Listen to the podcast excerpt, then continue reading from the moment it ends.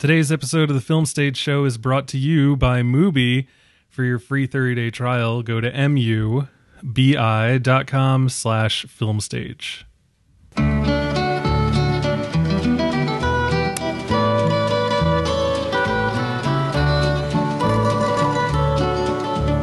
Out in the West Texas town of El Paso, I fell in love with a Mexican girl.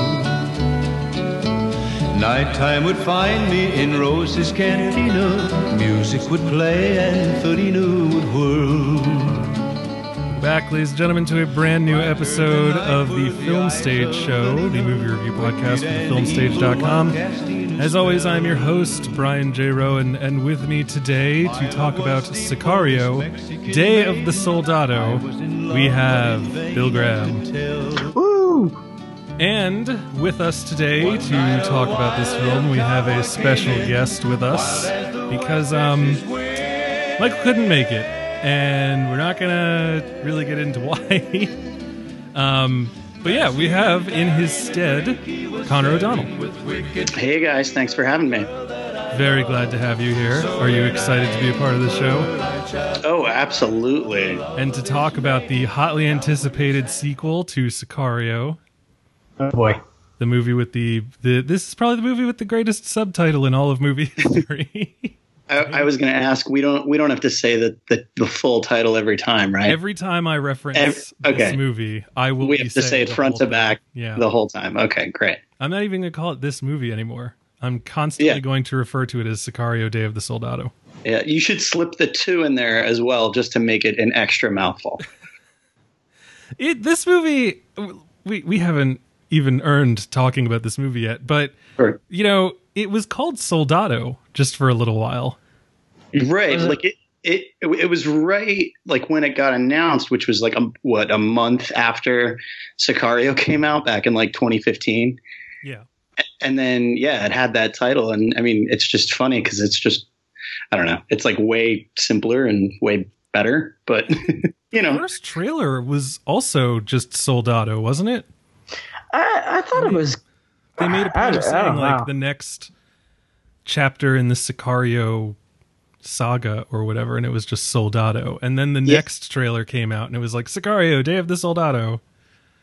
right and it's had it, it's had like a, a weird like interesting journey as a title of a movie because it you know Solda- soldado is nice and simple and makes sense if that's the sequel to sicario. It's just Yeah. nice and simple. And then obviously sicario becomes this like sort of little sleeper hit kind of thing. And then they're like oh we have ip on our hands. We gotta you know we gotta like slap that in front of it. And then i honestly couldn't tell you how day of got in there Yeah, I literally this movie does not take place over the course of a day. right It's um I mean, yeah, I you know, we'll talk about it. But anyway, that's a preview of our thoughts on Sicario Day of the Soldado. Um before we get into that, the usual stuff, uh, find us on Twitter at Film Stage Show, Facebook The Film Stage Show, email us podcast at thefilmstage.com and rate, review and subscribe on iTunes. And um we're brought to you by a number of things. First of all, all of our wonderful patrons who go to patreon.com slash the film stage show and give us their money so that we can produce these wonderful episodes for your listening pleasure. In addition, we are brought to you by Mubi, the online streaming cinema. And you can get a free 30-day trial of Mubi by going to mubi.com slash filmstage. Mubi allows you to download your films, their films, onto your phone so that you can watch them on the go. In addition, their curators select a new film every day, so you have a constantly rotating selection of 30 films to watch. You have 30 days to watch before they disappear into the ether. You can watch on your cell phone, your smart TV, your laptop, your PC, your tablet, anything. They have great stuff on there, so go check it out. And for a free 30-day trial, go to mubi.com slash filmstage. Talking about great movies, we have a giveaway going on. Hooray! And you can Yay! yeah. John Waters' Female Trouble on Criterion. So if you love yourself the finest film transfers the best sound, the best picture quality with a bunch of extras, Criterion is the way to go. And they are offering John Waters Female Trouble. And, uh, you know, as a guy from Maryland, John Waters, Baltimore boy, so I'm pretty excited about this. And um, if you're a patron, you can tweet at our account on Twitter and uh, let us know that you're interested. And uh, as part of the wonders of being a patron, that means that you have an extra chance to win. So if you would like John Waters' Female Trouble and you don't want to take your chances on a lower tier, go to patreon.com slash show to become a patron and get a boost. And Connor, I believe you also have an announcement you'd like to make. Yeah. Um, so I uh, was fortunate enough to be the first guest on the pilot episode of a uh, a film stage podcast that Dan Mecca is putting together. Uh, it's called the B Side. Um, our first episode features uh, features the work of Tom Cruise. Basically, the gist of the podcast is uh, essentially you know each episode will take a look at the sort of b sides of every uh, of every you know different kinds of actors and certain portions of their filmographies um, that people don't necessarily think about. So the the inaugural episode um, will be about Tom Cruise's United. Uh, could be dropping uh, pretty shortly. We're gonna we're gonna coincide it with the uh, release of Fallout uh, later this month. So uh, yeah, it'll be it'll be on the same feed that this show is on. So if you're already uh, yeah if you're already following it, uh, you won't have to search for it, and uh, yeah, it should be popping up uh, the B sides. So will that include Lions for Lambs? It does actually, yeah. Oh, it's yeah. a pretty, it's a, it's a. So um, I don't know exactly how many now. I know Dan has a has a couple in the can, but uh, we recorded two. Uh, one that was Tom Cruise and one that was Keanu Reeves. And uh, the Cruise one, re- we really only cover like three or four movies in that one, so it's going to be a little bit, a little bit shorter, a little bit something to to whet the appetite of people as they uh, as they get into the show, hopefully. Um, but yeah, we do. We basically talk about three movies that don't exist, and one of them is Lions for Lambs. What are the Keanu Reeves ones you did? Is is one of them Chain Reaction? Uh, no, I won't spoil specifically which movies, but I guess you could look it up for yourself. We did. Um, part of what we wanted to do is kind of look at an actor after they've after they've achieved success, uh, but you know w- what they did before they kind of really capitalized on that success. So we covered all the movies that Keanu makes between um, The Matrix and The Matrix Reloaded. Um, so, so there are a couple, there are a couple good ones. You'll get to, uh, you'll get to hear me mispronounce Charlize Theron's name the entire episode, which is Hey, how did you pronounce it? I say I said Theron because I wasn't thinking and I was a big doofus. So uh, so yeah, unfortunately, I'll have to live with for the rest of my life. Now I'm trying to remember what movie she did with Keanu Reeves. All of the great ones. No, Oh, uh, Devil's Advocate. yeah, de- a couple. Yeah, they did Devil's Advocate, Okay. and they and within and this was like within that same period. Uh, they did Devil's Advocate, and they did Sweet November. Oh, uh, yeah. which which is not a good film, but I kind of have a soft spot for it. But uh, one where she's like got cancer and is like committed to helping him learn how to live, right? Right. It's basically the same movie as the Winona Ryder Richard Gere movie Autumn in New York. Oh my god. Like it's like yeah, which is weird to think about. Uh, but yeah, anyway, uh, I don't know specifically what the release date for that episode will be. Uh, I would imagine maybe we'd try and coincide it with the uh, with the release of um, uh, three. no, what is it? The uh, no, the Winona movie that's coming out, uh, Destination Wedding with oh, Keanu. yeah. Yeah, yeah, Yeah, yeah. so I, I would Oh. I would imagine that's the plan, but don't don't hold me to that. I can say for sure that our uh, our cruise episode is going to be out uh, the week of Fallout. So So yeah, check those out. They will be on this feed. So if you're already subscribed to this, uh, you're ahead of the game. yeah, that is the B side. Yeah, yeah. I got to get myself on that. Got to, even though Dan Mecca and I are sort of uh, mortal enemies, so I don't know how he'll react to the idea if I approach him. But I think that uh, that level of conflict could really add something. Yeah, it'll make that it'll it'll make it that much better. Yeah, Dan Mecca and I are like sworn sworn enemies. It's uh, it's great. Anyway, um, we're here to talk about Sicario: Day of the Soldado, which is out in theaters now. It was released wide this week. It is the follow up to Denis Villeneuve's Sicario from a couple years ago.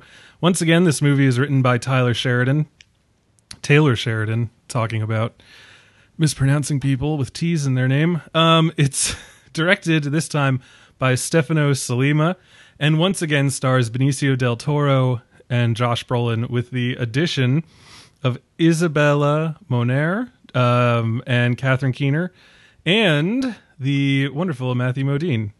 So let's uh-huh. talk about it. Here is the trailer. I know who you are. You're the attorney whose family they killed. Not they. My father.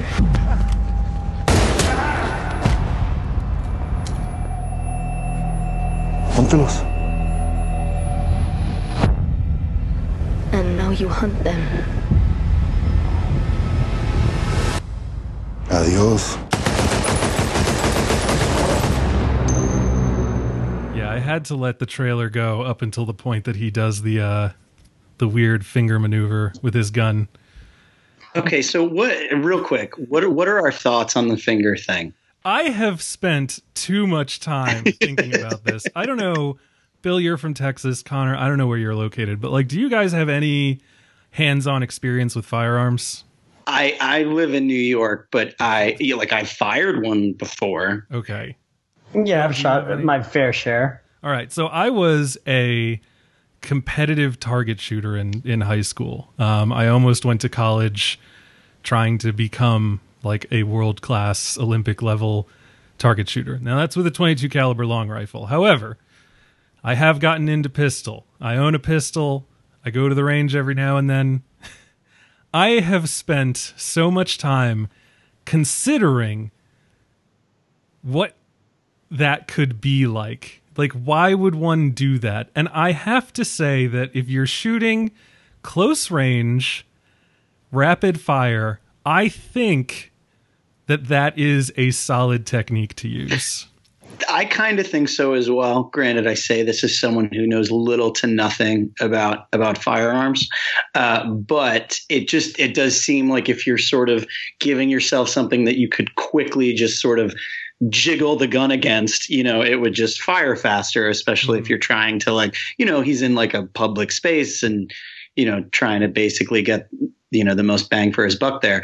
But uh, yeah, so it's kind of like it's it seems smart, but it's not that cool. And I think this movie thinks it's cooler than it is. I okay. See, Does that make sense? been- I haven't been asked if I think it's cool or not. That's something I haven't really considered. I think it's a good visual, and I think that just to go through my my process of thinking about this, when you squeeze the trigger of a gun, your hand moves a little bit, especially if you're moving very fast. So if you're working with the recoil while squeezing the trigger, like I don't know if any of you out there in listener land have ever shot a pistol, but like the recoil is a real thing you got to worry about. Like rapid fire with a pistol, your first your first shot will go where you expect it to go. The rest of them you just got to hope.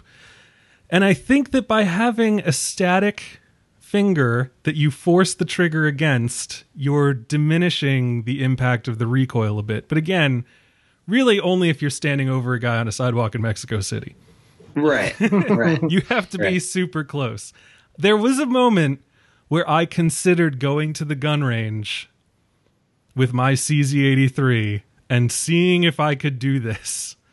But um I talked myself out of it. Again, that that sounds bad situation potential.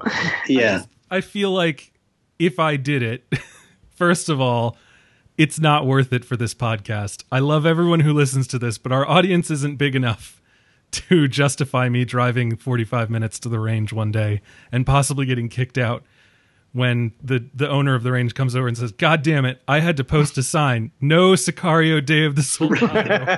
Right. I was just I was just gonna say, I wonder how many times you've had like people who maybe aren't really thinking it through show up at gun ranges being like, maybe if I just did the did the thing real quick, maybe it would work. I feel like that I feel like there are signs of Yeah. like of Benicio doing that, being like, "Don't do this."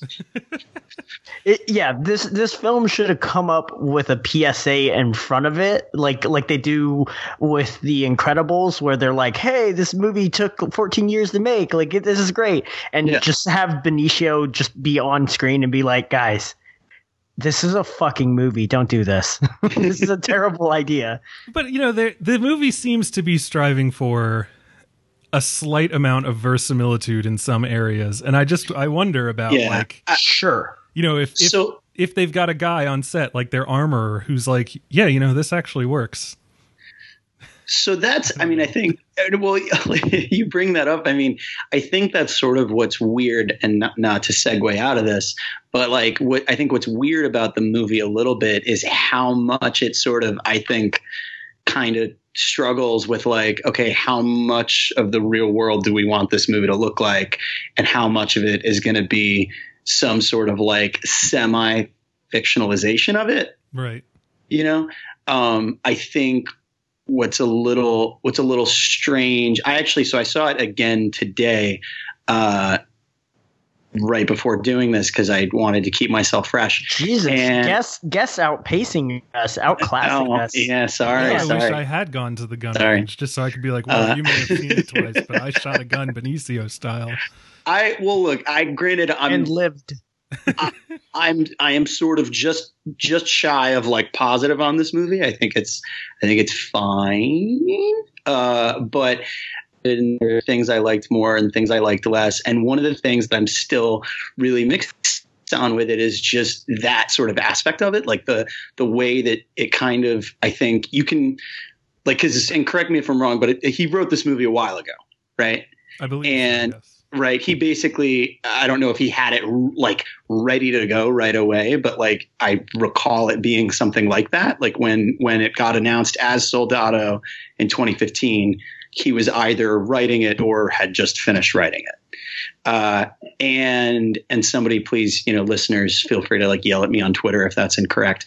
But uh, but it feels like that. It feels like he kind of wrote this movie in a i mean not to be too frank about it but in a different america right like he wrote it like he wrote it in a world where you know certain things weren't happening the way they you know they were now or are now with you know the way we treat immigrants and whatnot and it feels like this movie uh, you know they have that sort of like uh, Keener and are we get, are we going to get into spoilers on this? Yeah, there Can will we- be a specific spoiler section. Okay, so I won't I won't go too far into it, but you know the conversations that they have about the, the you know the unnamed president of the United States, Yeah. there there's a little bit of an element of like you're like it feels like they're talking about Obama, it doesn't feel like they're talking about Trump. I Right, was, like it- um, yeah, I, I'd love to talk about that because it feels it feels like it's hard to say because you could read it as either one, but Yeah, sure. it's like the reasoning behind it would be different. Um, just because Right, right. Trump has proven that, like, for all of his bluster, he is not one to hold on to his supposed moral stands if it really like fucks with him too much. Right, right. And and I think yeah, I don't know. It's so I think this movie, I think I don't know if it was Sheridan or uh Sollima or or I don't know who got involved at what point and maybe they were like, okay, we, we got to maybe rework this or that or the other thing. Like I'd be curious to see what the script now like the script for this movie now looks like compared to the script in 2015 Yeah. um, I, it might not be different at all because to your point, I feel like you could like they probably could have released this movie the year after Sicario, and it, it would have read maybe a little differently, but kind of the same, you know. Um, and it's a it's interesting. I think it puts it uh, for a movie that you know obviously seems to sort of like want to tackle such such a hot button issue. Uh, it's it's weird that it also feels semi dated already. in that way, I mean, you you said that you're just this side of positive, or you're just shy of positive. I came out of this movie like I, I loved Sicario. I can't remember precisely where it ranked on my top ten of the year, but I know it was there, and I know it was fairly high. And Right. I so I had you know seeing this movie, I was like, you know, it's probably not going to be as good as Sicario, and some of that I will chalk up to my like just intense love of Denis Villeneuve. and um, I just uh, you know seeing this it was it was fine. I didn't dislike it. Oh, Sicario was number three that year. I had a very strange 2015. Apparently, World of Tomorrow was number one. Shaun the Sheep Oh. movie was number two, and then Sicario. That's a hell of a trip. Oh, Yeah. Look, you Okay. cannot pigeonhole me. So I'll just say that. Um, but you know, I walked into this movie and I was and and I walked out feeling um like this is a sort of lesser Harrison Ford era Jack Ryan movie.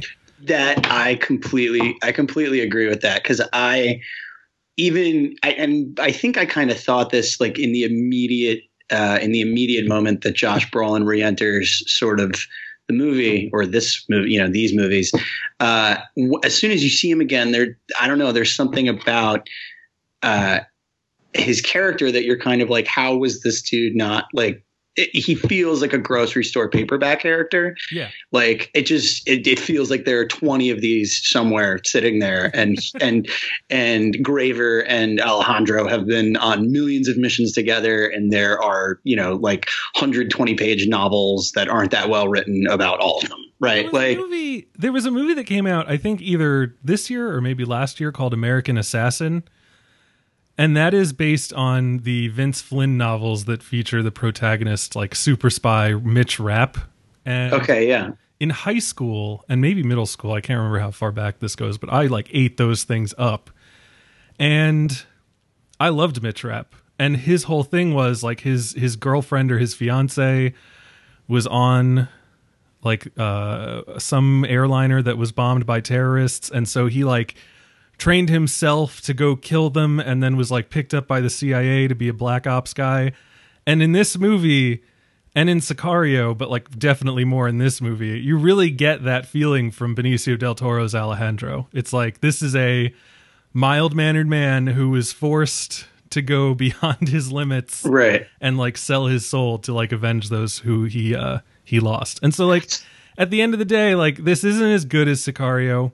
I think that like Sicario really kind of almost tricks you for a while into thinking that it's like some some like not pulp and then it really turns hard into pulp and I think that Yeah. this movie is coasting off of that turn. It's it's it's really laying down the pulp foundations and um and I think that that's fine. I think that you know this isn't as good or great a movie as Sicario, but it's uh it's it's like a serviceable summer action film with like kind some kind of yeah No, no, no. I just, I, it's weird to me because it's like there's, I think, another part of this movie that feels, um, it, and maybe it's because it's not directed by Denis Villeneuve, so it doesn't have as like deft a hand, you know, guiding everything.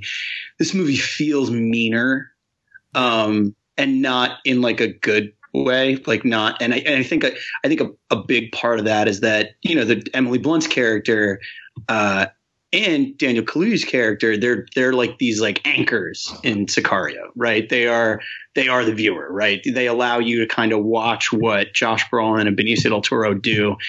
As displeasing as some of it might be, and and and at least them reacting to it to a certain degree can be the audience reacting to it, like, "Oof, whoa, this is intense, and it might not be okay," right?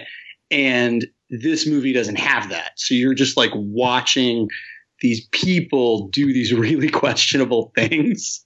yeah And it's and it's and it's it just it's like a little tougher to swallow, I think. yeah. I mean, and it- Sicario it- is it- about Emily Blunt's like not corruption, but her disillusionment and like the Right. knowledge of you can't be a good person and operate in these spheres, and that's why you have someone like Alejandro who isn't motivated by what's right or wrong, but is motivated by vengeance. Like that's what makes him so good. And this Right. movie is just you've basically removed the heart and the brain, and you're just left with all the sinew and bones.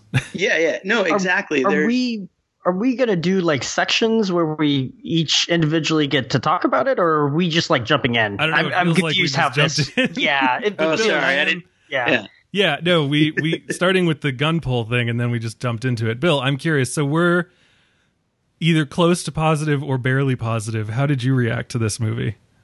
So I think I, I was listening to a podcast recently, uh, film and and the second and then or uh, Sicario and then this film, and he was kind of relating it to something like Zero Dark Thirty, where basically these films are just made so damn well, whether they're you come out of them saying, "Hey, that was really entertaining and fun," or you come out, out of it saying, "That was oddly fun." You know, is is kind of one of these kind of uh, narrow marks to hit for some of these films because they dabble in stuff where you start to realize how close it kind of hews to reality or some of the things that it's touching on hews a little bit too close to reality. Um, and, you know, some people just can't handle that, can't strip and take that as entertainment versus just having it be straight commentary. And I think it's difficult to kind of uh, to mind that as a action thriller. Um, but this film manages to both be. I, and I'm not sure if they did this intentionally once they started to realize, you know, where our political sphere and and you know thoughts on immigration were going if they just barreled forward and said okay this isn't going to reflect reality but we're just going to go for it anyways. Um, so in that light i think it's it's a very well made movie. How much more entertaining is it versus sicario? I think obviously sicario is just you know leaps and bounds ahead of so many other films that this could have been. Um, i do think Sicario could have easily been pulp for pulp's sake, and it managed to managed to be a heightened version of that because of Denis Villeneuve, because of the cinematographer, uh, Deakins, because of the music, and even the performances. Um, and this film, what it does is basically the first film was hey let's let's have a sheep run with the wolves and have the sheep kind of comment on what the wolves do. And this film's just like no more sheep. Let's just do the wolf thing. And i think it's altogether a different film for that. So they're not they're not shooting for the same kind of uh, high mindedness and stuff like that. But it is interesting to kind of realize like what source of entertainment am I supposed to take from this? Am I supposed to be happy that some of these people get killed, or am I supposed to be, you know, kind of mixed? And so, anytime we deal with a film like this that kind of, you know, plays with that reality, I think it's always interesting. Yeah, I mean, the first film was Nia. I mean, I guess you know. I'm assuming if you're listening to this, you've seen the first film, so I don't have any qualms about spoiling Sicario. Not that I'm going to do it point by point, but yeah. So the first film is like it's nihilistic but in the eyes of an outsider. And so and it feels as though they've made some gentle stride in the right direction, but like th- for, through all of the wrong means.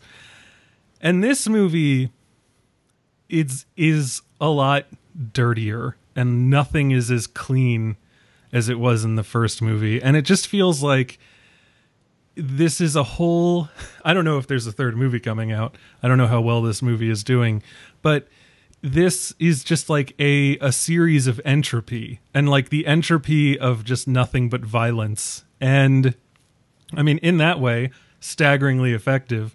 But also this is just it's a lot harder to watch at times. I mean, it opens with a series of suicide bombings and like the second one is a little knife twisty. It's like a little, mm. yeah, it's a little, yeah. almost over the top in Yeah. in the ways that it goes to like make you dislike the movie. I'm curious, um, the two of you, like, what what was your audience like when you saw it? Like, what did it? Who was it made up of, and how did they react to it?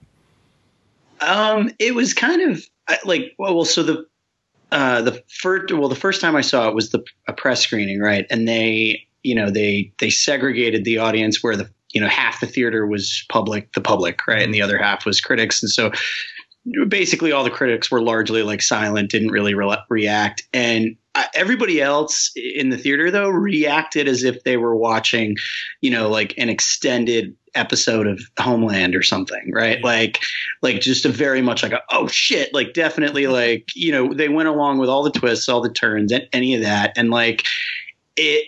It's funny because I think it it's also very indicative of like a huge part of the success of the first one. Like the first one came out, did pretty well, and then landed on like Amazon Prime, which feels like the perfect place for a movie like that. Right. Like if you're obviously not going to go see it in a theater, but like it, it's the kind of movie. And I mean, I think Taylor Sheridan's movies are largely like this. You know, they're the kind of movie that no matter where you fall on the political spectrum, we can all kind of agree that some of them are pretty good, you know, like, but they feel like movies that dabble in both. If that makes sense, like you can you can kind of lean left or lean right, and I think glean something from a lot of the movies that he's written and or directed.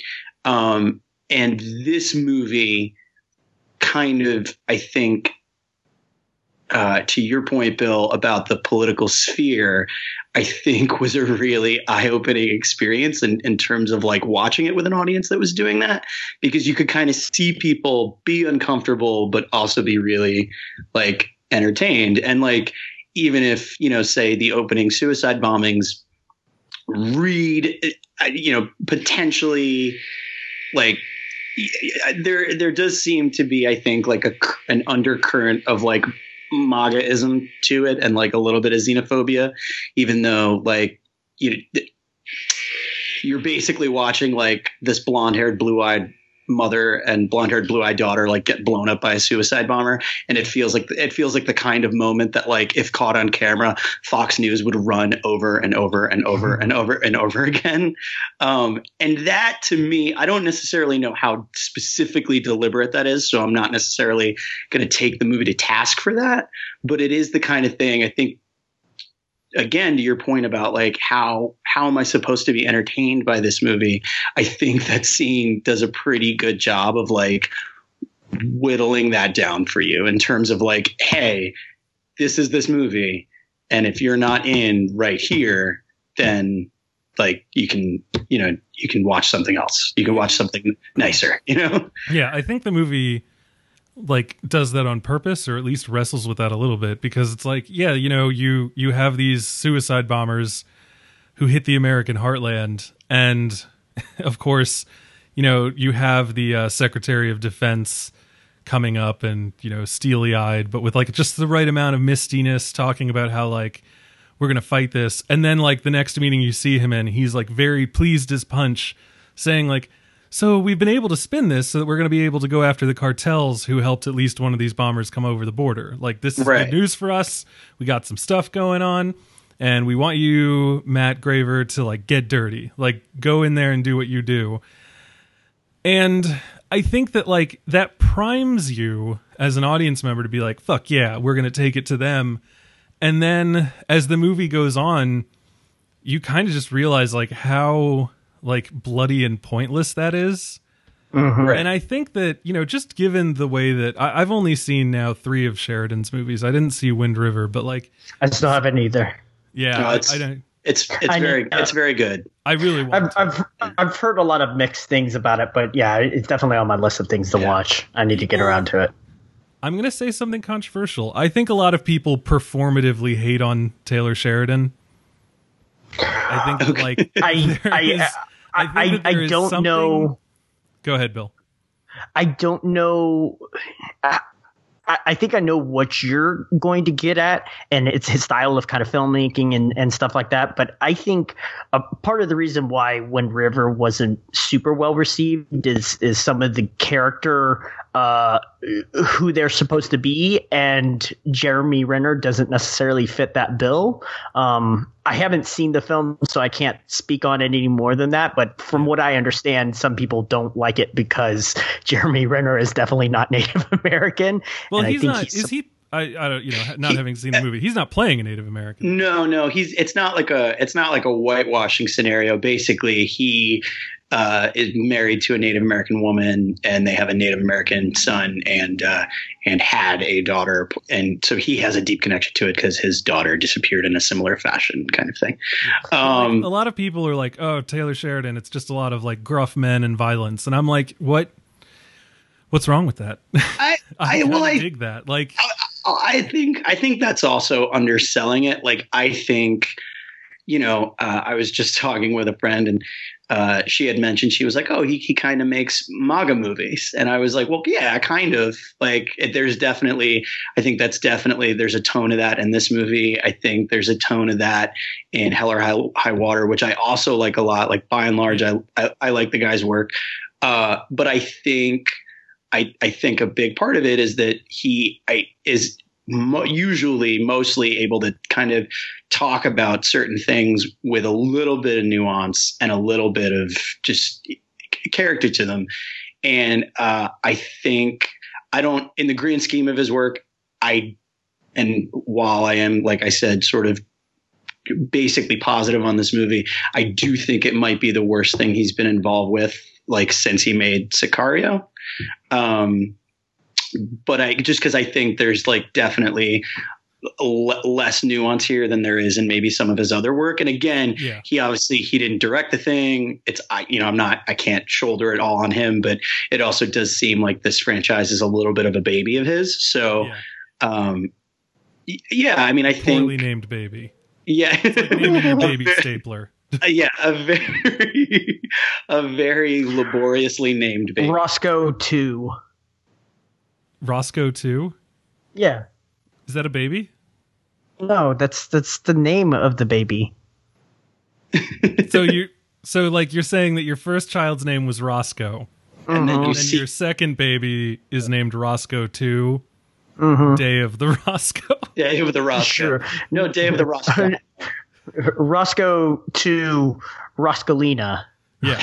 So so I'm I I find it interesting that people say that like his movies are are you know make America great again Trump style cuz like nothing in them to me in what they're saying and where they go really appeals or should appeal to someone who claims to be a Trump supporter. I mean like the true MAGA version of this movie or Sicario would end with the you know American military fully outsmarting and defeating Sure, sure. the the cartels and like It- proving how awful everyone is and like it, this movie this movie has less nuance than Sicario but it's still more nuanced than that and yeah, I agree. Hell or High Water basically looks at all the people who you think of as like the New York Times op-ed pages like feature of a Right. Trump voter Right, right, right. and literally has a Native American character say, My people were here first, then your people came and knocked my people out, and now whatever's coming is going to knock your people out. And that's how it works out here. And it's like, it's it's saying like yeah you're in decline but that's the nature of life is that your people will be in decline and then you will be hmm. the minority and it's not saying that's a good thing or a bad thing it's just saying that's a thing and i feel like again you know at the end of the movie at the end of uh, I'm okay. I'm not going to spoil Hell or High Water. It's a great movie. You should all go see it. But like, it's it's not saying like look at these white people who've gotten their lives back. It's basically like look at these white people who've stolen this small bit of dignity that they can back and at great cost and like to what end really? Right, and I think I, I think that's why I think by and large his movies, right, Taylor Sheridan's movies, I, think do have a, a really nice broad appeal because I think you can come at them from you know either side of the political spectrum and be like, "Oh, that was good. that was good," and I think it does probably hinge upon you know how cynical you are or i mean you know obviously which side of the spectrum you're on and, and all that but i do think part of the uh the secret success to a movie like the first sicario is that right is you could like you could kind of watch it as like a hoorah movie like hoorah let's like crack down on the cartels kind of movie, or you could watch it as a little bit of like a ooh, like we need to be more careful about stuff like this because we're not doing a great job. Like, eh, you know, like I think that there's a, I think that there's an inherent balance in a movie, uh, in a movie like that. I think this movie still has that, I, but I do think to a significantly lesser degree.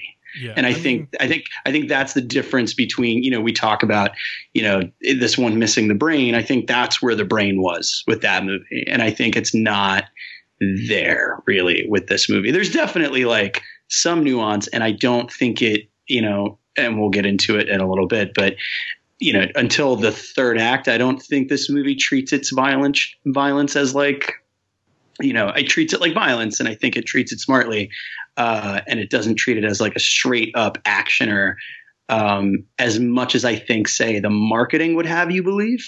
Um, it's it's a little smarter than that, but I also definitely see a world where, like, if you watch the trailer for this movie, you're like, oh, that's going to be in the bargain bin at my local Walmart for seven ninety nine. Like, do you know what I mean? Like, it in just two months, I will buy this out of the five dollar bin. Yeah. It and it and it you know and they might I- still I- be trying to get twenty bucks for Sicario. Ex- ex- exactly, exactly. And I think, um, yeah, I think it's just a, it's, it's just a result of kind of, oh, everything feels watered down. And I think, uh, I think the lack of the, you know, the big tenants that made Sicario the great movie that it is, um, I think put this movie kind of in a tough spot where it almost doesn't even have room to be a smart movie, even if it wanted to. Yeah, I mean, so for me, like I said, like not having Kaluuya and Blunt in it, it it it makes it harder to see what it's trying to do. But like the way that it all wraps up, and just the way that you know the characters talk about the situation, like it's it's almost funny to see Sicario and see like how Blunt is the only person who's operating as though this might work and everyone else is like, yeah, you know, just fuck up some shit and hopefully that'll knock them off their feet for a little while. Right. they're they're basically hitting a hornet's nest and blunt is sitting on the side like guys i don't think this is going to work that well and they're like no no no this is definitely going to work we've done this before It's like and it's like it's like wow okay they really want that honey we're and not i going for i know. We're go- I was about to say hornets don't make honey, Bill. yeah i know, I know. But no, it's it really is. It's it's this, and again, it, this is how it's like. This is how it's not a MAGA f- um, film, a MAGA movie. It's like it's not really according to them because I would almost say that like if you were to go back and see something like Clear and Present Danger, like that is the kind of movie where it's like if Jack Ryan is just smart enough and can get these bean counters on Capitol Hill to listen to him, then everything's going to go great. but this movie's like, okay, so the unbridled force of the American military, we finally are going to unleash that. Rah, rah, hooray. And then you just have these cynical, jaded guys who are like, well, I guess we go to go kill some people. And then um, hopefully they'll start killing each other. And then that'll just take some of the tension off of us. and it's like, that's not the kind of plan that I expect that like a Trump supporting, you know, person would really go for. Like they expect like us to sweep in world police style, which is weird because like 10 years ago that was not a conservative tenant. Well, maybe 20 years ago now, but like Right. used to, we you know, the conservative movement used to be like let's just let the world tear itself apart and let's hang out and hang like and work on ourselves. And now right. it's like, well, what we got to do is we got to deploy the deltas into Mexico, shore up the border with Canada for some reason, and uh, nuke Japan. And it's like, well, why Japan? And it's like, well, they've got that Kim Jong whatever, and it's like, no, that's North Korea. And they're like, yeah, whatever. they're as Political as I get on this podcast. Um, but yeah, I mean, like the the moral grayness of this movie that it comes out after what appears to be a fairly jingoistic beginning, I think offsets that kind of thing in a way that people don't really want to give it credit for. I think so. I mean, it definitely like look, I mean, I'm not going to make any bones about it, right? Like I by and large I see most, you know, Mark Wahlberg, Peter Berg movies that come out and I'm like, "Ugh, okay." Right? Like it's like, okay, it's another it's another one of these. Uh and this movie sort of felt like that and even like I, you know, I think the first 20 minutes almost threatens to capitalize on that a little mm-hmm. bit because there is it does like check these boxes. It feels like at first like it's like isis check mexicans check. Like it's just like literally like populating this film with enemies that are just you know the other right? And a little bit i you know on first watch i rolled my eyes a little bit because i was like fuck guys okay like okay sure. And then you know watching it a second time i mean it definitely uh, it definitely wants you to do that almost. It almost like Mhm. is asking you to be like this is what you th- like this, this is what everybody you know on the news whatever this is what you're told is like are like the two biggest threats right that are just getting thrown at you. And like we're going to show you why there's like a little bit more to it than that. And i i think the problem is that like that's as far as the movie goes you know like it doesn't i don't i don't think it really tries to like dissect all the complexities of like what it's got going on. Mm. and it it uh it's it's a bummer because it just winds up being i think less of a movie for it. Yeah, and I think in that way, like there's there's a version of this movie that I think is closer to what Sicario, the original, was, and that would involve really drilling down into how simple these people think the the situation is. I mean, like like you were saying, like they throw out like Mexican cartels, ISIL, ISIL or ISIS or whatever, and it can feel like an early '90s Tom Clancy thing where it's just like, oh, radical jihadists you know, hooray, we have an enemy that we can kill. But in this movie, I think like looking at it, I was like, yeah, this feels like exactly how an administration goes about doing things. It's like, all right, so there was a bombing. How many of our preset enemies can we tie to this at once? And how can we leverage this to help us fight those people that we're already fighting? And, you know, that's Sure, kind of what thi- this movie this is, is- all about. And it's like, you know, failing to, to negotiate the complexity or the root cause is like a great way to spend your appropriations money, but it's not a great way to actually like get anything done. Mm-hmm.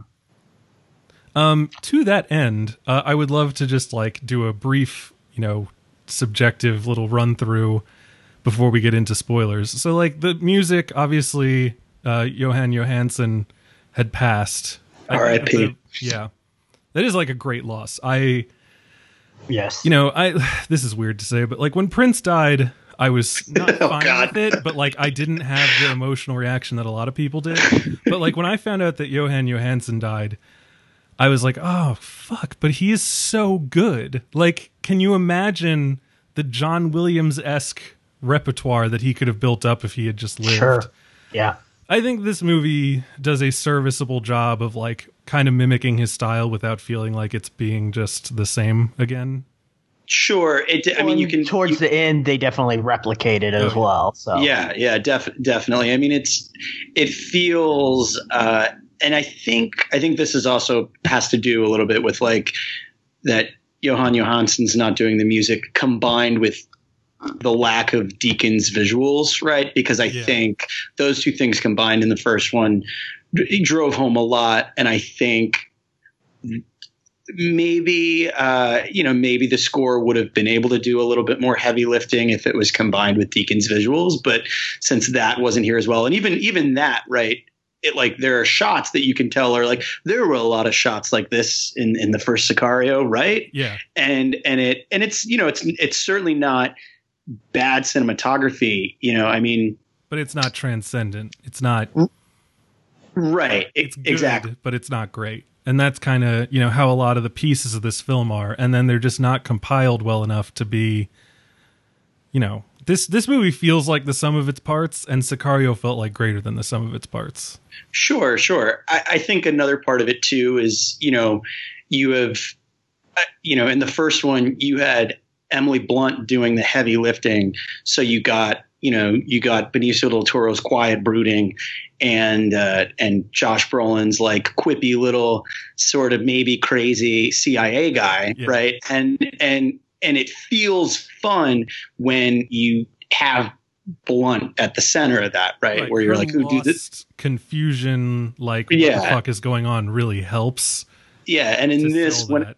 when it's yeah, that that sequence when when Daniel Kaluuya is basically like tell me what the fuck is going on and they basically like like give him little nibbles at at you know the actual truth and they're like is that enough and he's like yeah i'm good Right. and they're like right. they're like cool all right bye yeah. you know No, it's- it's like it's like wow it's a it's a really like you know and i don't want to say funny because you know none of this is funny but but it is like a funny little tit for tat routine that they have and it and it feels like these guys have been doing this together forever right and i think when you're just watching the two of them and i i do both think the two of them are the strongest parts of this movie um across like b- in, in front of and behind the camera um, I think they both get phenomenal performances, but I just think that like they're asked to do a lot when they don't have that much, and so it's Yeah.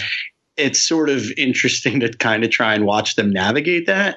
And I think part of what suffers a little bit is I I do think it makes you know I do think it makes their turns a little bit uh a little bit tough to swallow because they haven't really felt like real character, like full full characters up Right. until I this mean, point. It's, it's it's kind of funny. This sequel suffers in the same way that like the Lost World, or I guess like Solo, a Star Wars movie story, whatever, like suffers because you've taken these really interesting side characters and then tried to make them your main person, and it's like they're just not as and interesting. and well but not Yeah. just that but and heap like the narrative like fulcrum on them on their shoulders like Right. and it's like the- it's like ooh too much like like have another fun fun middle character that you can focus on and i think keener's character could have been could have fit that bill Well, we could have had more of her or something She's too in the shit as well. I think that what you really want Sure. in this movie, and what I was kind of expecting the movie to do,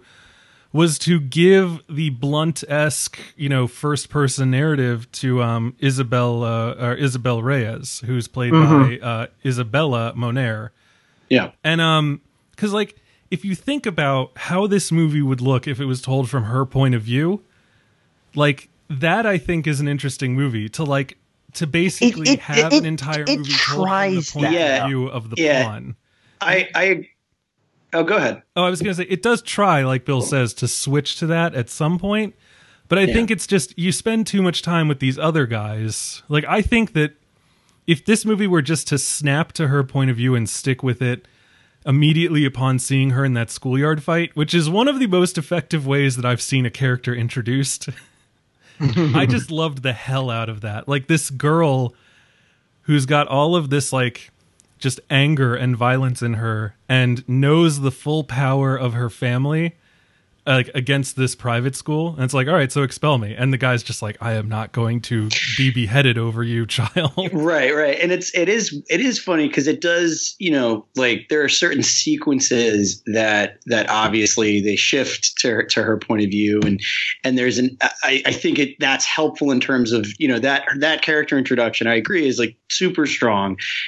But almost kind of in a negative way, where you're like, I don't know if I like this girl. Like she, like, because she's she's leaning on that on that clout, right? And yes but but then obviously as the movie goes on you see the violence that she's surrounded by and like and you're kind and you're suddenly like oh like you didn't ask to be a part of any of this like at all like you didn't ask to be the daughter of a the head of a cartel. Like it's you know and it's Yeah, she can she can kick the shit out of other girls. She can wield her power over the headmaster at her school. But like the second that the guns are out she's like a young girl again. Right and I kind of dig that because she's Yeah, not yeah. just you know uh, Pita from Man on Fire. Like this girl obviously has the bones, uh, like the I don't know why I keep going to like anatomical things, but she's got like the spirit of Blame it on the poster. world she's yeah in. it's the true. skulls it's the skulls on the poster for sure and she's got that. She's got that fierceness to her, but she also knows when she's out of her element. So I actually thought that like because looking at the So, so what you're like, what you're saying is in like ten years we're gonna see, or she has like a back tattoo of, of the Soldado poster. It's possible. I mean, I was gonna say, you know what? Let's um, let's just say we're moving into spoilers. okay Okay, uh, just so I can say this. I mean, like, she's not gonna be like Miguel. Was that his name? The the kid. miguel yeah yeah, she's not gonna be like him, where she like comes back a year later and is tatted up and Yeah, no. you know full on gangbanger look. But like, I mean, it's just I just feel like I wish the movie had just committed a little more to like, okay, so we've introduced those guys, you know they're going to be there. And now we're just going to watch everything from the eyes of this person who like is just being shuttled around and shot around. Right. and like there were times when I didn't even know and I don't know if this is a fault of the movie. It probably is. But like, you know, Benicio del Toro is like, I can't leave her here or she's dead. And I'm like, but who will be killing her? Will it be Right. Other cartels, Morris, or I will it think. Yeah. be the U.S. Like the guy who picked her up in the Ford Silverado or whatever? Mm-hmm. Like was he? you don't know you don't know who he's who he's for or against right Yeah. you're you're just wondering I, I think one thing that's really interesting about this film for me is to understand that neither of these films from my understanding have the budget to really pull off what they suggest in the middle of this movie which is a full-on cartel on cartel war Right. Yeah. Right. they don't have the ability to show that. So in some ways, they kind of dangle that carrot and then try and slip you, I don't know, a piece of kale instead, and you're just like, whoa, whoa, wait. I thought I thought we were gonna get the carrot, and it's like, no, we're we're gonna follow this little girl, and it's like, yeah, but aren't you gonna show the cartel on cartel war? And it's like, no, we're not going to do that. And it's like oh okay. So so you started something and they never really like fully say that it has begun so i'm not going to say you know it, it's like a full de- demerit or whatever but it's definitely like that's what they were hinting at was going to start and they never show Well, anything seems like, that It I- seems like that roadside battle is that. Like I feel like the people in the field are the Matamoros, the guy, the Federales are the Reyes cartel, Right. and these poor fucking dumb Americans who were trying to turn them against each other now have like the chip that everyone wants and are all getting shot at. And um, Right. Right. I yeah, think I, it's rough. Yeah, and I, I think what what I think we're meant to believe is that this is all of this is the inciting incident. So yeah, in Sicario three, Night of the Soldado, uh, They'll find we'll- another we'll like get- cool yeah. Spanish word for a murderer. right. It'll be like it'll be like Ghost or something, or uh, you know, uh, the door. yeah. um, but yeah, I think it. Yeah, it's a weird.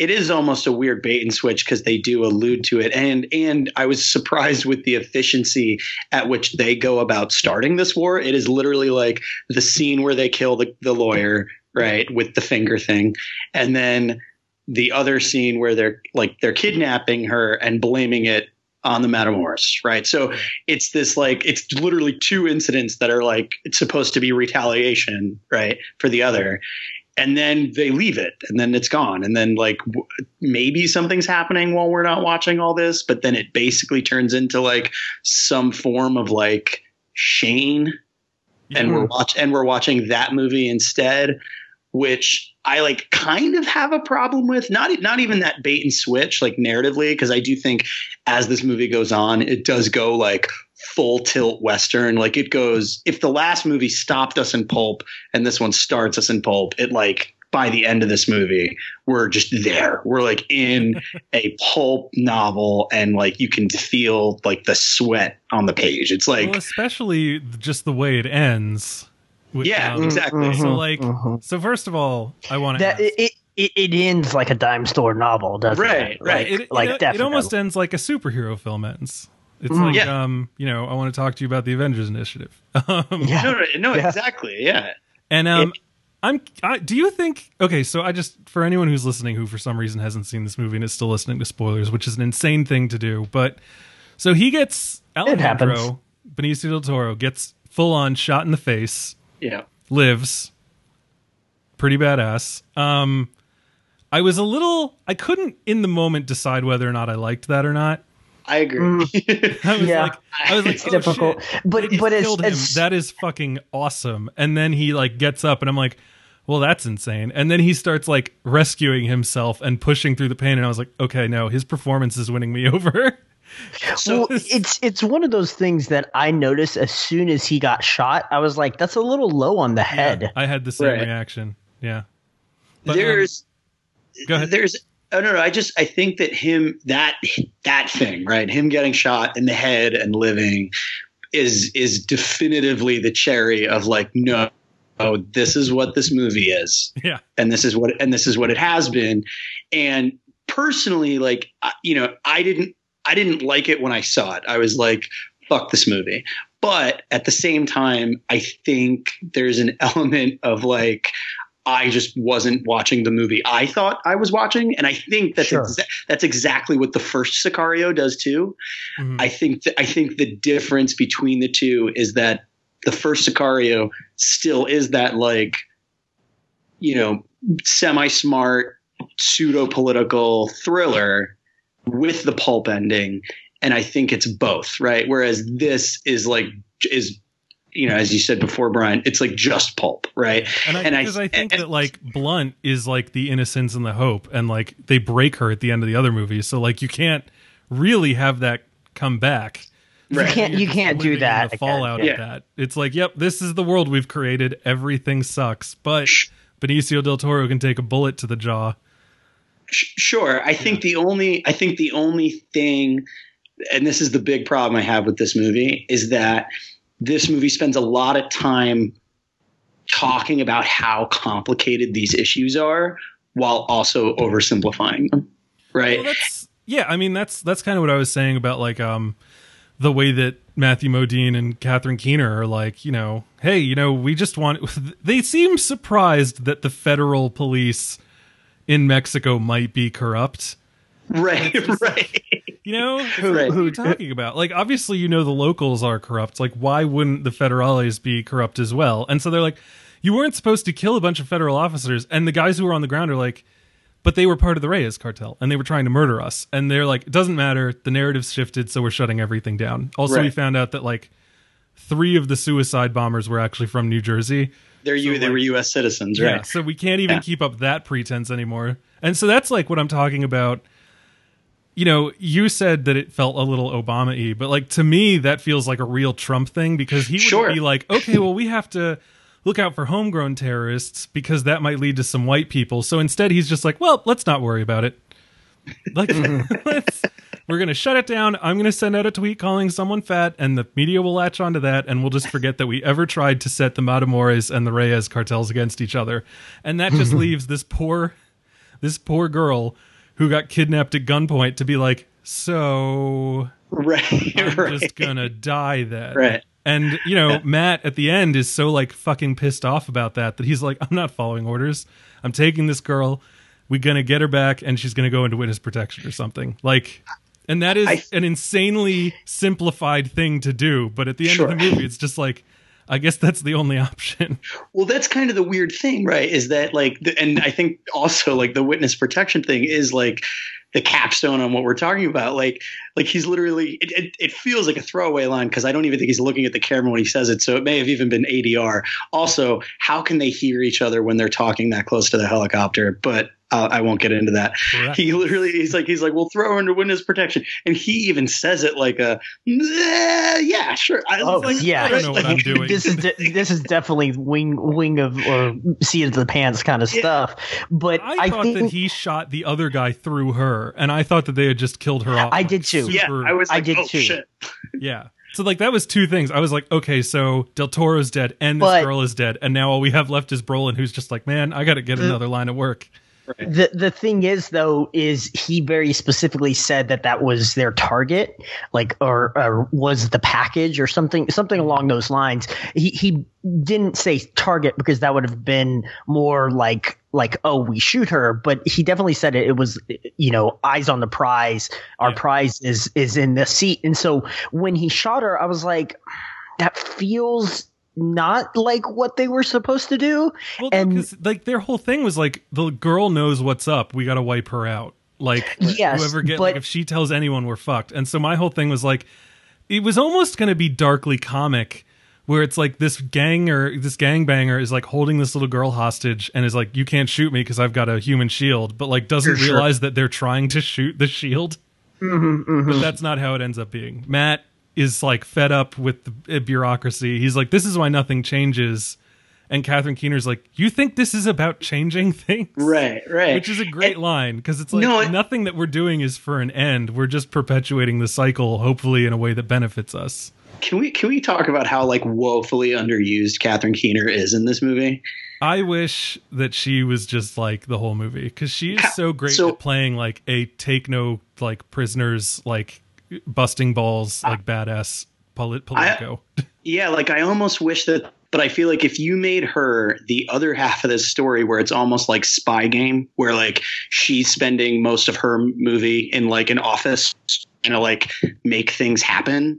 I I feel, and I don't know what specifically that narrative is, but I feel like that's where maybe you get a little bit of like the brains of this movie back in terms of like the nuance of like just the issue at hand, right?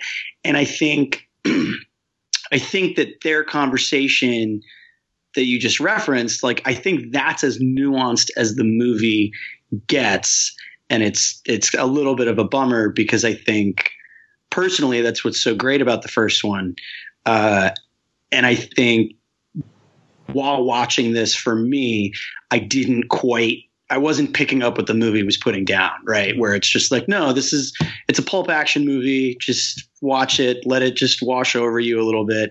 And I I think that that's where the movie's a little unsuccessful. Is I think it it rears its head every once in a while of wanting to be both, and it's clearly like way more successful at one than it is the other. And it's weird And I- to see a pulp movie that like trucks in the kind of moral ambiguity and like utter utter like not defeat or victory, but like the pyrrhic like armistice of like Right. reality.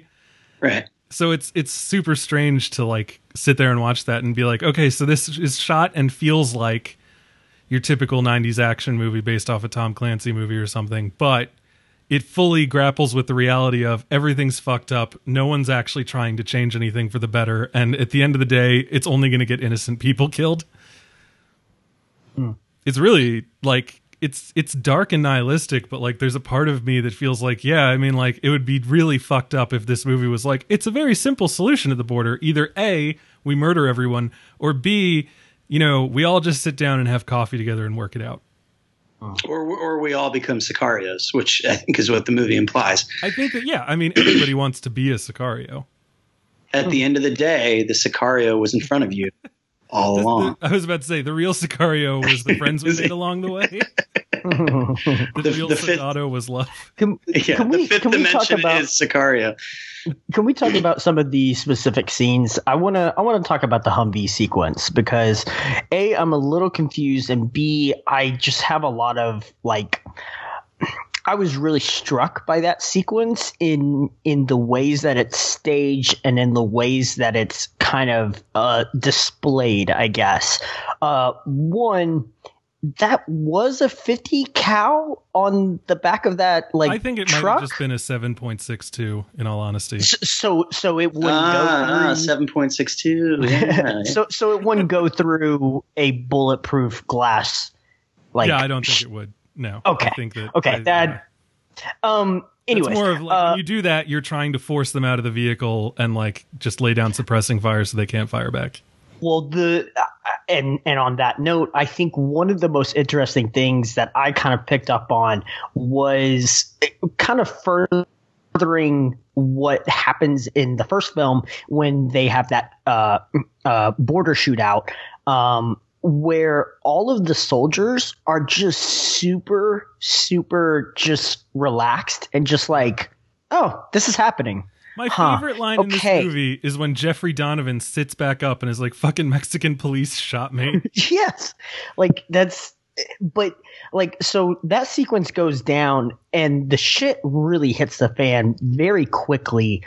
And what I was struck by was like they just kind of stay in their vehicle and they're just like we can ride this out until they start to have to reload and then we can slowly start to pick them off Yeah, one by call, one. They call in the drone strike to take care of the guys on the side of the road. Yes, who, who I have the are big Matamoros.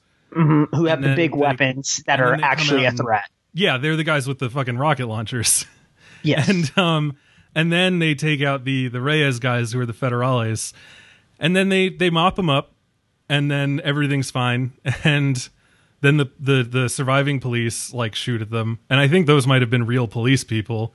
But at that I point, think- you know, they're getting think- shot, so it doesn't. Matter. Yes. I think I- they are because that's the big deal after this all happens, right? And he's, Well, I think you know, I think they the start shooting real on us first, and it's like, well, some of them may have been bad, but some of them may have been good, and it doesn't matter because they're all wearing police uniforms. Exactly, exactly. And and once they start shooting in my direction, I'm not going to say, "Oh, you have a weapon, but it's pointed down and you're on the ground." Like I'm just gonna be like, "No, I'm sorry, but if you get up." You know, I'm gonna have to put you down, so I might as well just go ahead because then I have to worry about okay, what do I do with you? Like, do I like zip tie you to a bunch of stuff? And it's like, And we've already seen what Uh, happens when they leave people alive and zip exactly. Another And tha- and cop that's- shows up and murders them. Yeah. Well, I think that's like, I was where- like I they're, think- they're dead either way. So that's that's one of those situations where it's it's just a lose lose situation. Yeah. Um, and so yeah, I think that's where Donovan just gives them their burn notices, right? Oh yeah. Yeah. First of all, I am. I, I'll see myself out. No, No, please eh. stay forever. Um, Jeffrey Donovan, who I love, I think I like had a ten minute thing in the first movie, like when we were podcasting about it, just talking about how much I loved him. I just realized that's that's what he's from. I was like, I fucking recognize this guy. Yeah, it's burn I've never yeah. I've, I've never watched a minute of that show, but I've seen the USA like advertisement all over the place. Burn notice slash touching evil Donovan. Ooh, wow. Yeah, no, I love Jeffrey Donovan beyond words, and I was a little upset that he wasn't in this movie more because I was like, oh, with with Emily Blunt not in it, and them being a little more obvious about like their black ops thing, maybe Jeffrey Donovan will Right. be in it more. But his time in this movie is not ill spent because No, it's it's pretty well balanced. Yeah. He's introduced stealing towels and soaps and lotions and shampoos. so good, so good. He feels does, doesn't he feel like he's like the Joey Pantoliano character from the Fugitive movies? Almost Oh, like absolutely. if this is the Sam Gerard crew and and Brolin is Sam Gerard, like that's who he is, like the plucky guy. I mean, in in the first movie, his like big line of dialogue is when they're driving by the headless corpses that are hung from an overpass, and he's just like, "Ah, these guys are brilliant. They're so brilliant. Like, you know, you do something Yeah. like that, and who's gonna fuck with you? It's amazing." And he's just like the guy who's seen it all and hasn't let it kill him on the inside, but has just decided he's gonna like take what he can from it in terms of like joy and appreciation.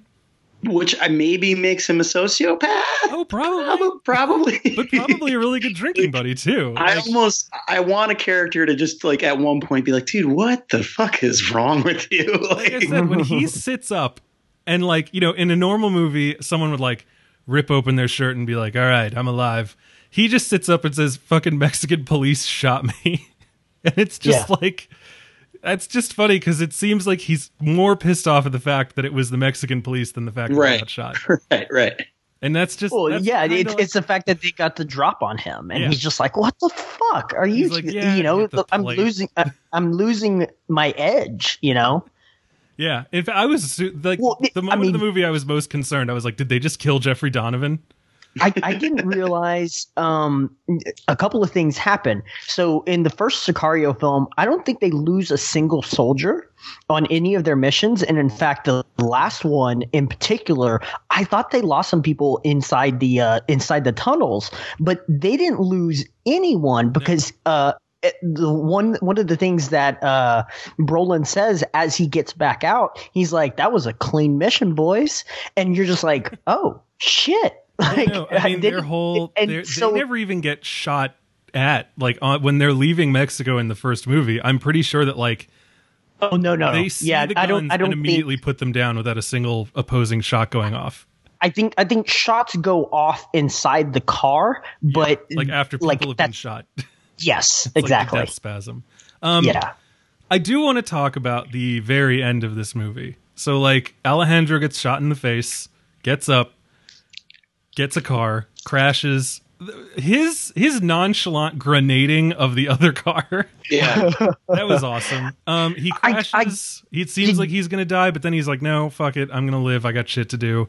And then we cut to a year later, and Miguel, who no longer looks like a clean cut, you know, immigrant boy, but is now all tatted up and stuff, and is the alt right's nightmare. Um, he he goes to the not Los Pollos Hermanos, and I just saw that and I was like, man, Mexican themed chicken restaurants are getting a fucking lashing in popular culture.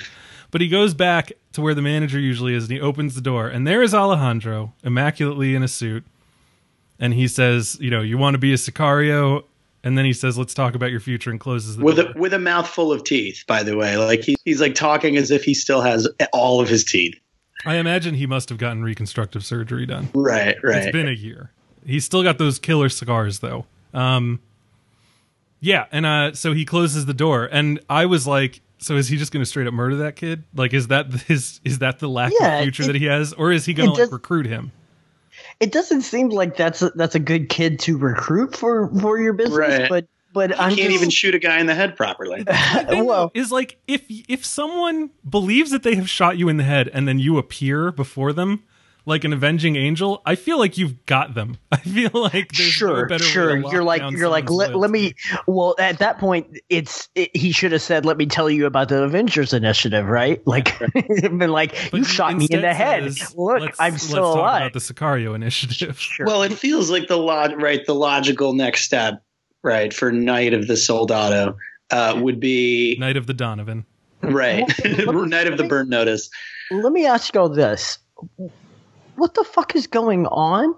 Like, is it is it is it just in the whole movie, or is that no, just no, no. okay? This this end. Is it just narrative convenience that he jumps off that truck? Why would he jump off that truck? I don't understand what's was- going on. I think I he think was he a little felt upset. bad. Yeah. Yeah, I think he I think he was guilty and they were glad handing him for it. And I think he just he didn't want that to be who he was. You know, I think And, and so then he turns into a full on gangbanger. Yeah. 'cause I right. That part I don't that part I, I will admit logistically I don't necessarily get. Right? Like he jumps off the truck, okay. But then flat like did he then just walk out of the desert and then was like, nah guys, I changed my mind. Put me at the chicken place. I, Right? mean, I feel like he. I feel like that's a life that he knows he can't walk away from now. Like the guy that he meets the first time. What's his name? Uh, Gallo, which I think is rooster in a in a, My Spa- in Spanish. Spanish is rusty, I won't even try it. Sounds like it. Yeah, maybe. Um, so like Gallo is like, you know, when someone lets me down, like I kill their mother. Like, but you don't seem like a guy who's gonna let me down. And then like that other guy is gonna shoot Alejandro and doesn't, and the guy's like, Oh, that's fine, just give me the gun back. Bam. And Sure. then and so this kid steps up, shoots him because he has to. Everyone's like treating him like a badass for it, and he like well, uh, hold on, hold on. Do this. He he his his cousin though is sticking up for him and is basically like, "Hey man, let me do this." Like eh, he's, He's still just a a kid. kid. Yeah. And and he steps forward at that moment. So so he is given an out that he could have just sat sat on, I right? I mean, like never having been part of a gang, I don't, I can't speak with any authority, but I feel like were he to do that, it would reflect poorly on him. Perhaps, but I think that still wouldn't have been like, oh, well, then I'm going to kill him. It would have been, do you want a chance? And he would have just been like, okay, now I'm giving a, a, a dead or do this kind of situation. But he, it narratively, it feels like he was kind of given an out and he decided that he just wanted to go ahead and get it over with. Because look, that is the case. like like we all know what's going to happen in this scenario is if this isn't the moment that he's given that opportunity it's coming down the line right so he's not going to be able to avoid it period so I just, my one thing was like, I feel like if you're that kid and you kill that guy, and then you come upon a truck full of the people who you'd been with and they're all dead, like that might swing your opinion. But I don't know if he walked the same road, you know? But I mean, he had to have heard about it. sure I don't know, but um, you know, he's obviously in the life. He doesn't have an issue with with taking up parts of it. So like, why not? Like, if that's if if you know, like they said, you're gonna make more doing this than your dad has made all year. Like, you know, why not go for that? But um, I'm curious. Like, I I couldn't wrap my head around it. I'm like, he's either gonna murder this kid in the back of this chicken shack in the mall, or he's gonna be like, guess what you're doing now. I'm gonna take you under my wing and like we're gonna we're gonna fuck shit up. So here's the other thing though, right? Because we all know that like Alejandro is totally cool murdering kids. and mm-hmm. and and not even kids that shot him in the head right so like yeah. that's like that's like the other weird weird thing about where this movie leaves his character is we're kind and not only leaves but sort of deals with him as you're sort of like yeah no we, we like him i guess and every so often watching this movie i was like he did fucking murder two innocent kids like one movie ago like Yeah. Sure. Well, I, I think I think the the hidden aspect here that we haven't quite touched on is is Isabel, and I think it's Isabel and and this kid that are going to become like the Wonder Twins, and they're going to go take down the the Mexican cartels. thin and You know, array of the Sicario. Right. A- absolutely, absolutely. he's gonna like They're- use them as his inside people to Yeah. like to figure out not? the, the inner working no i mean And- that, and- that and does they're feel like just the gonna look next at- step They're just going to look at all of these people and be like, all of y'all are ghosts. Like that kid should have died in that in you know with all those other gangbangers and she has been missing for like 15 years and then this guy's got like a scar on both sides of his cheeks like Well, I think that what's what going to is happen in the next movie is that um, Emily Blunt is. i'm so glad we we transitioned to this one. Obviously, I'm, I'm pitching Ty Taylor Sheridan right now on my plans for the Sicario three, uh, Twilight of the Donovan, and Oh, um, boy. I want Donovan to be a part of the next one. I will work him in in any way I can. So, what it'll be is Emily Blunt finds Isabel Reyes and is like, I know the people who took you from your family, and I want to get revenge on them because they professionally insulted me and I don't agree with them morally. And Isabel's going to be like, cool, I'm down with that.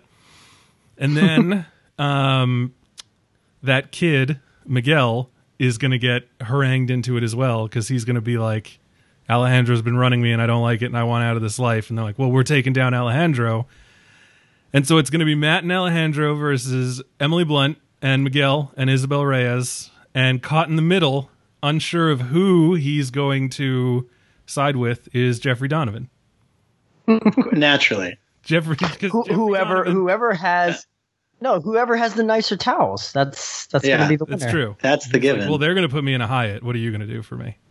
which I was I, going to say he and and uh, Emily Blunt actually have been having a multi-movie long affair that's been going on in the background, and so it's going to be a star-crossed lovers kind of thing.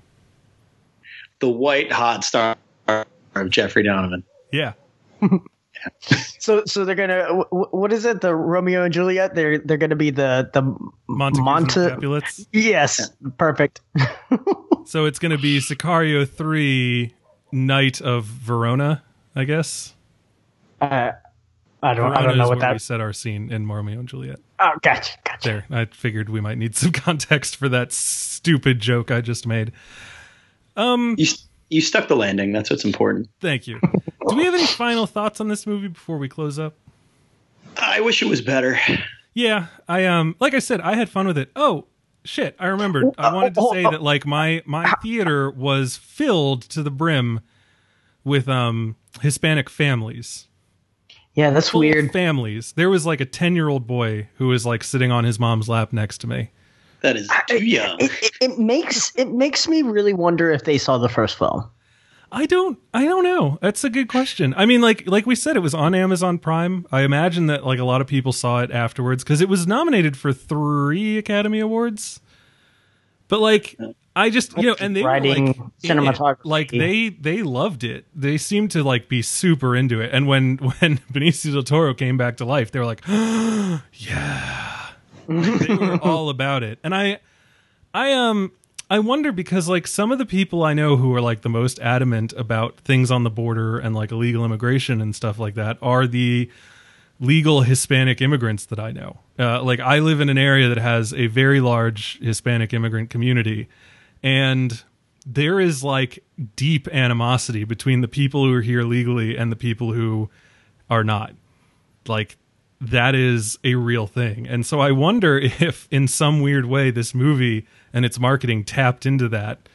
And what we were basically seeing is like the MAGA Hispanic crowd who came out and wanted to see like some horror visited upon the cartels that they either hate because they're coming into their communities or hate because they had to leave their homeland because of them. Like I don't I don't know what it was and I wasn't about to stand outside of a movie theater at 12:30 in the morning on a Saturday because I went and saw a 10 p.m. screening of this and be like, "Excuse me, madam, can I ask you why you came and saw this movie and what you got out of it?"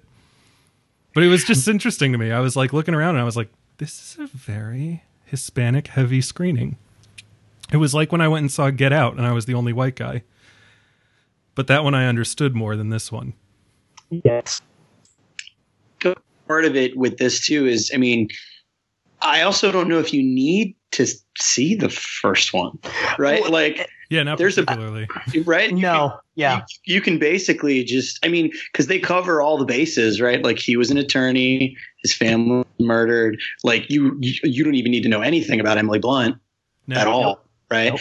And all you need to know is that he and Matt Graver have an ongoing, long-standing, professional, like hoorah thing that they do, where they just go into places and they destabilize. Seemingly, that's like what they do together.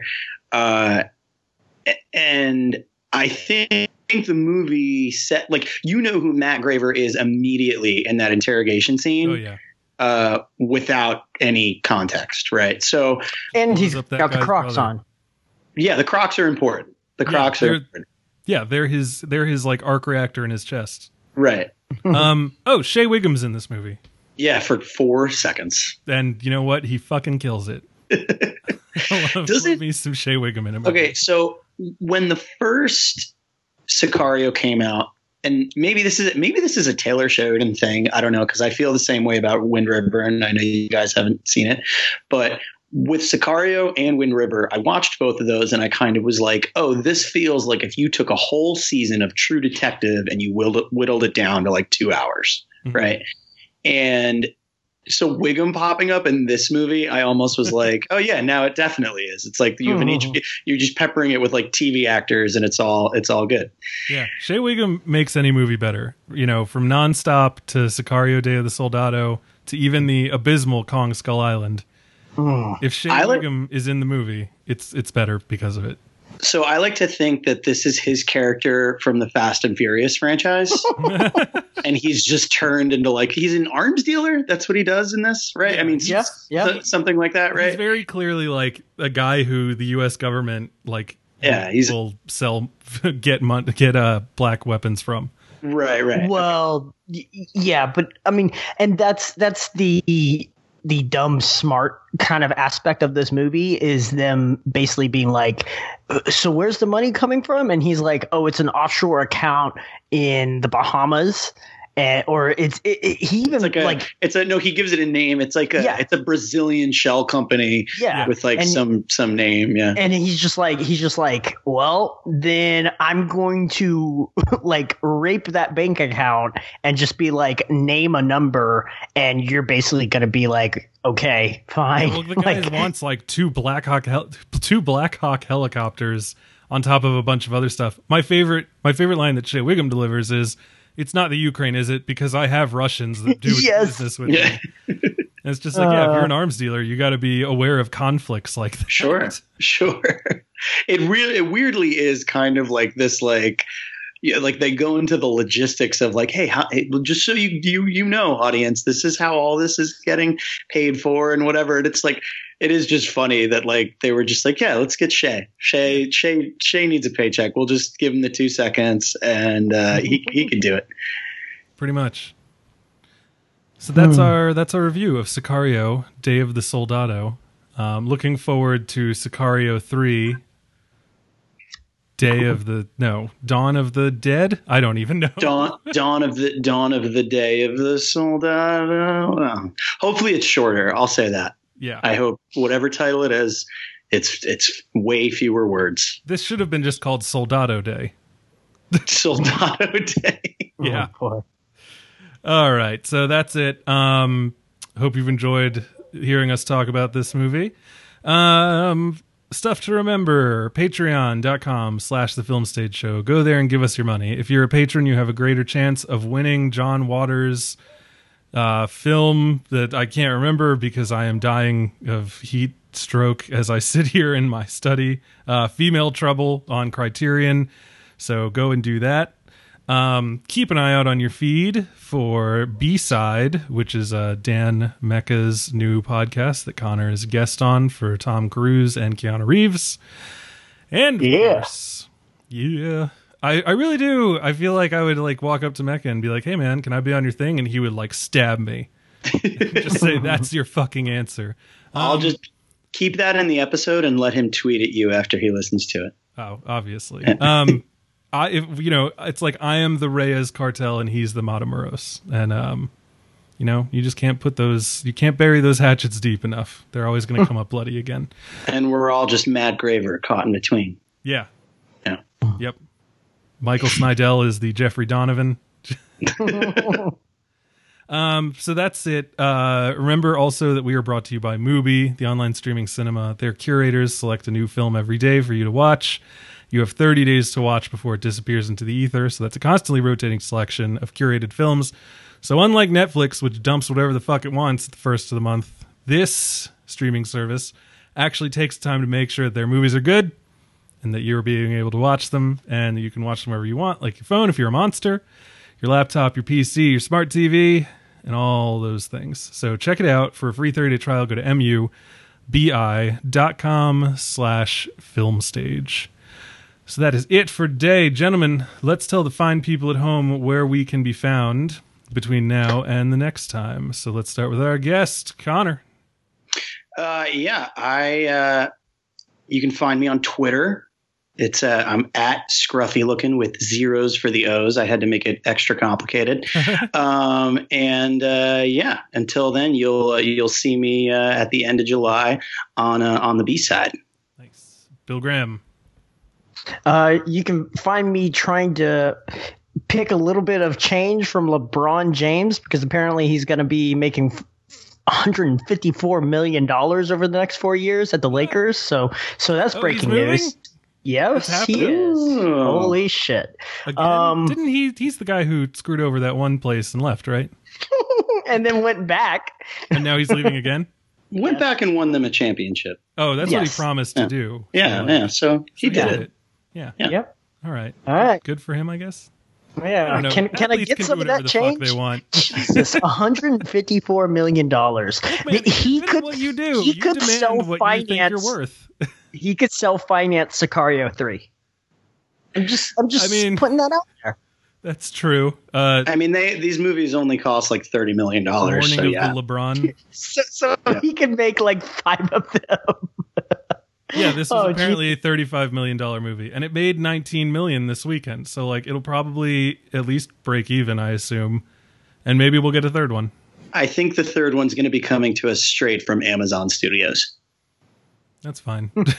I'll fu- I'll honestly watch it if they get Graver and Alejandro back. I'm still on board because even though these are barely characters, I still like watching Del Toro and Brolin just doing their thing.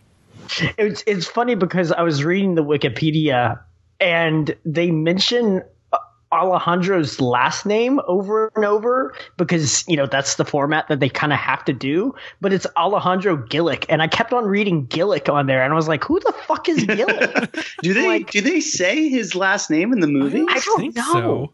Okay.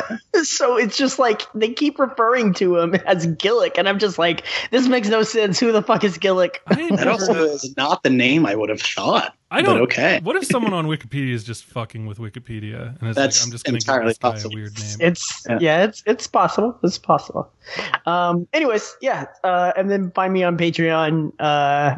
Yeah. Slack channel. Mixing it up. Yeah. Um. Yeah. I. Uh. You can find me on Twitter, uh, fan casting Jeffrey Donovan into literally everything, and talking about what a weirdly like successful and big summer that fucking Josh Brolin's been having. Jesus Yeah. Christ. Right. Yeah, between being Thanos, Cable, and now uh, uh, Matt Graver.